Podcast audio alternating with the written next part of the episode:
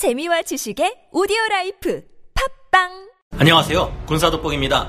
최근 들어 우리나라 밑에 있는 섬나라에서 이상한 행동을 보이고 있다는 것을 지난 시간 말씀드렸는데요. F-35A 스텔스 전투기의 최초 전진 기지를 우리의 독도와 가장 가까운 고마쓰 공군 기지로 삼는가 하면 2021년 도쿄 올림픽에 쓰일 지도에 다시 한번 독도를 다케시마라고 자신들 땅이라고 떡하니 벽에 놓아 우리의 공분을 사고 있습니다. 그리고 약 한 달 후 열릴 도쿄 올림픽에서는 도대체 이유가 무엇인지 방사능 오염이 심각한 지역에서 공수해온 식재료로 만든 음식을 선수들에게 섭취하도록 강요할 것이라는 점이 밝혀 져 충격을 주고 있는데요. 최근 대만과 북한은 대놓고 도쿄올림픽에 공식 불참을 선언했으며 호주, 중국까지 악성 바이러스 감염 우려를 이유로 도쿄올림픽 야구 최종 예산을 기권하고 있는 현 시점에서도 섬나라는 도쿄올림픽을 강행하려 하고 있는 것이 우리로서는 이해가 안 됩니다. 심지어 자국의 국민들조차 70%가 이를 반대하는데 그들은 대체 왜 굳이 반대를 무릅쓰고 도쿄올림픽을 개최하려 하는 걸까요? 자국 내의 의사들마저 올림픽 개최에 대해 부정적인 의견을 표출하고 있는데 자기 국민들의 의견마저 무시하며 올림픽을 강행하는 섬나라 정부의 행위는 총체적으로 정상이라 하기 어려워 보입니다. 섬나라의 이 같은 행동은 왜 일어나는 걸까요? 지금부터 알아보겠습니다.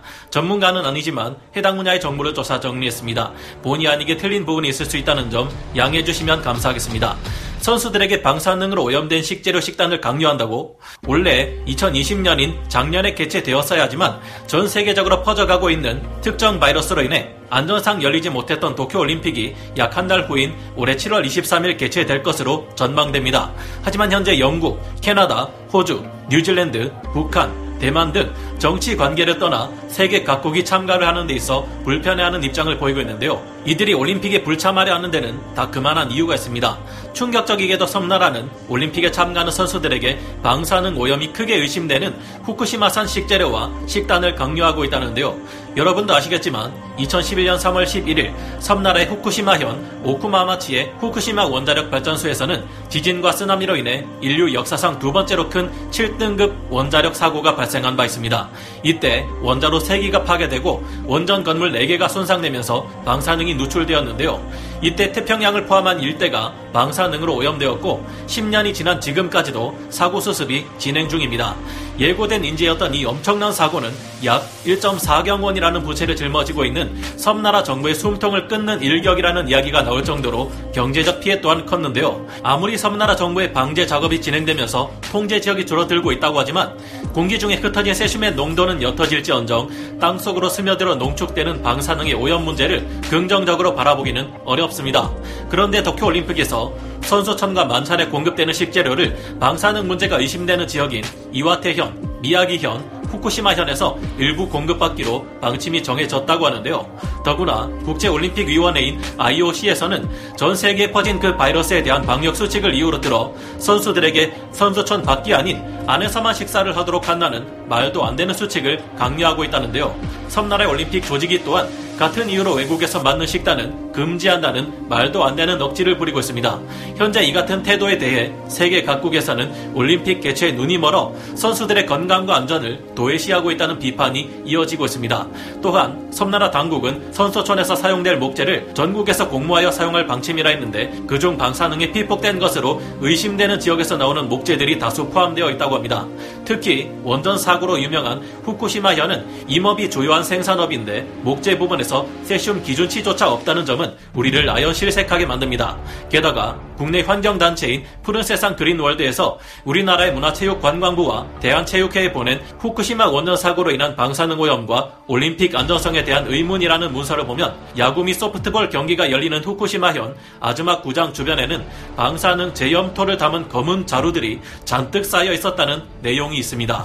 방사능에 대한 제염을 한다고 해도 보통 숲은 제염 작업이 잘 이루어지지 않는 곳으로 알려져 있어 방사능 수치가 매우 높게 나올 것이라는 점이 우려되는데요. 그런데 이런 숲이 경기장과 그리 멀리 떨어지지 않은 가까운 곳에 있습니다. 이 와중에 2019년 8월 8일부터 9월 6일까지 육상 선수들을 위한 식단 아이디어 모집을 했는데 식품 안전과 관련해서 생고기를 쓰지 말라는 언급은 있지만 정작 방사능과 관련된 언급만 쏙 빼놓아 많은 비판을 받고 있는 상태입니다. 올림픽이 시작되면 이루어지는 성화의 출발지가 바로 후쿠시마의 제2빌리지인데 놀라지 마세요. 이곳의 일부 주차장 구역에서는 방사능 측정량이 무려 사고 전에 1775배나 나왔다고 합니다. 이 외에도 섬나라는 경기장 내에 제국주의 시절의 상징이라 할 수 있는 태양이 그려진 바로 그 국기 반입을 허용했다는 점, 주 경기장 건설을 위해 강제 철거를 강행했다는 점, 낙후된 하수 처리 시스템이 제대로 작동하지 못해 화장실 냄새가 나는 노다이바 강 등 여러 문제점을 낳고 있는데요. 2019년 8월 수영 open water swimming 테스트가 강행되는 바람에 분뇨가 그대로 흘러 들어간 오다이바 강의 똥물에서 수영 선수들이 수영을 하는 사태가 벌어지고 말았습니다. 이 외에도 무보수 자원봉사자들을 강제로 동원했다는 점, 선수촌 부실 가구 논란 등이 문제가 되었는데요.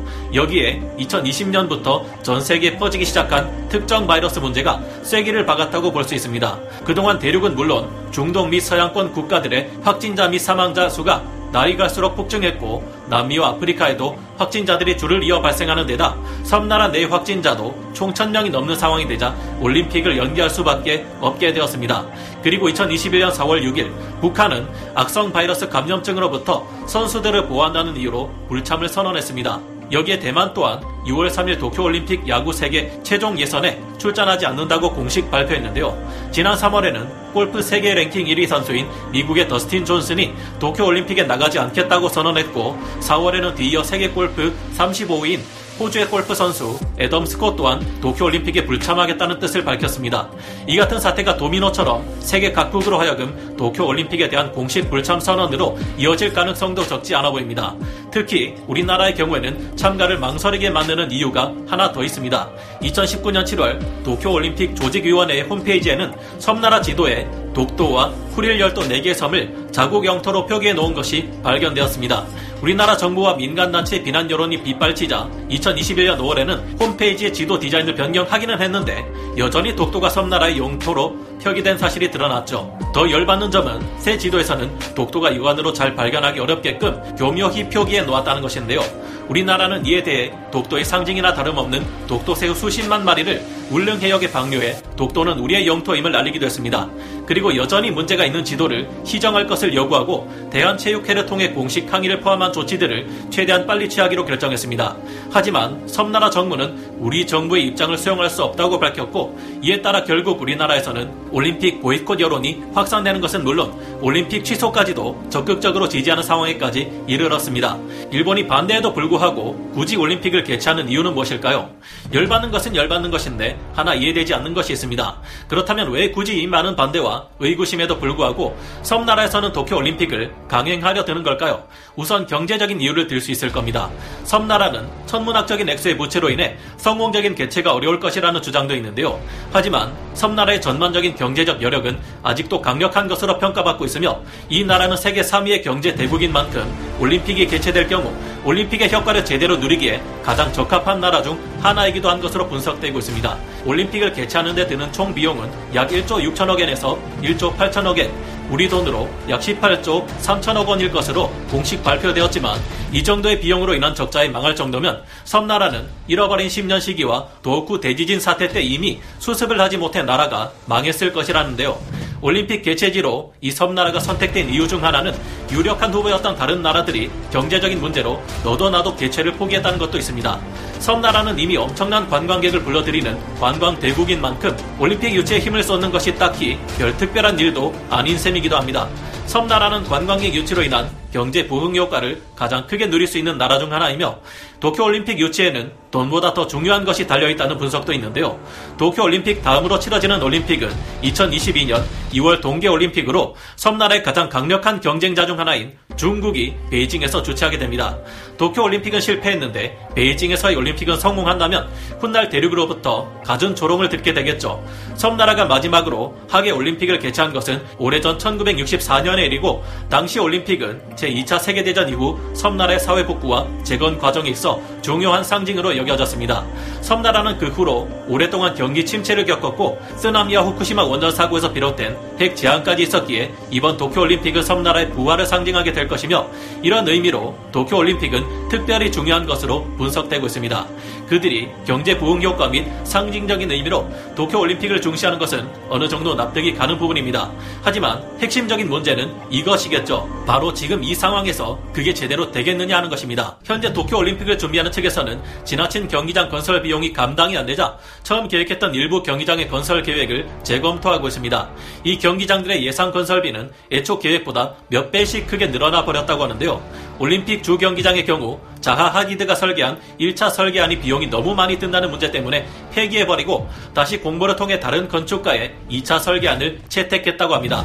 심지어 도쿄만에 들어설 조정 경기장 건설 비용이 지나치게 늘어나서 문제가 되자 국제올림픽위원회인 IOC에서는 그럼 한국과 분산 개최하면 어떨까 하는 어설픈 대안을 내놓았는데 웃기죠? 이제 와서 우리가 그걸 왜 합니까? 섬나라에서는 도쿄올림픽을 대지진으로부터의 부흥올림픽이라는 발언을 하고 있지만 이 같은 생각은 잘못됐다는 비판이 있습니다. 올림픽의 근본적인 목표는 스포츠를 통한 인간의 완성, 국제평화의 증진인데 이런 것은 안중에도 없고 오직 현재 섬나라 사회의 모든 문제를 올림픽 한 방으로 다 해결하려 한다는 비판인데요. 심지어 당시 대지진으로부터 피해를 입은 이재민들의 60%는 도쿄올림픽이 부흥올림픽이라 생각하지 않는다는 여론조사도 나왔습니다. 지금까지 도쿄올림픽 개최를 위한 과정은 험난했습니다. 지금도 좋지 않게 흘러가는 과정을 보건대 최악의 경우 사람 하나 없는 완전히 텅 빈 스타디움에서 선수들만이 모여 경기가 열릴지도 모를 상황인데요. 물론 올림픽은 운동 선수들에게 커리어의 정점이라 할 수 있으며 이곳에서 입상하기 위해 지난 수년간 피와 땀을 흘리며 훈련해 왔다는 것을 알지만 보시다시피 도쿄올림픽에는 문제가 많아도 너무 많습니다. 바이러스도 문제지만 방사능의 경우 더 심각한 문제로 운동선수들의 미래를 망쳐버릴 수도 있을 텐데 이에 대해 여러분은 어떻게 생각하시나요? 오늘 군사 돋보기 역사 마치고요. 다음 시간에 다시 돌아오겠습니다. 감사합니다. 영상을 재밌게 보셨다면 구독, 좋아요, 알림 설정 부탁드리겠습니다.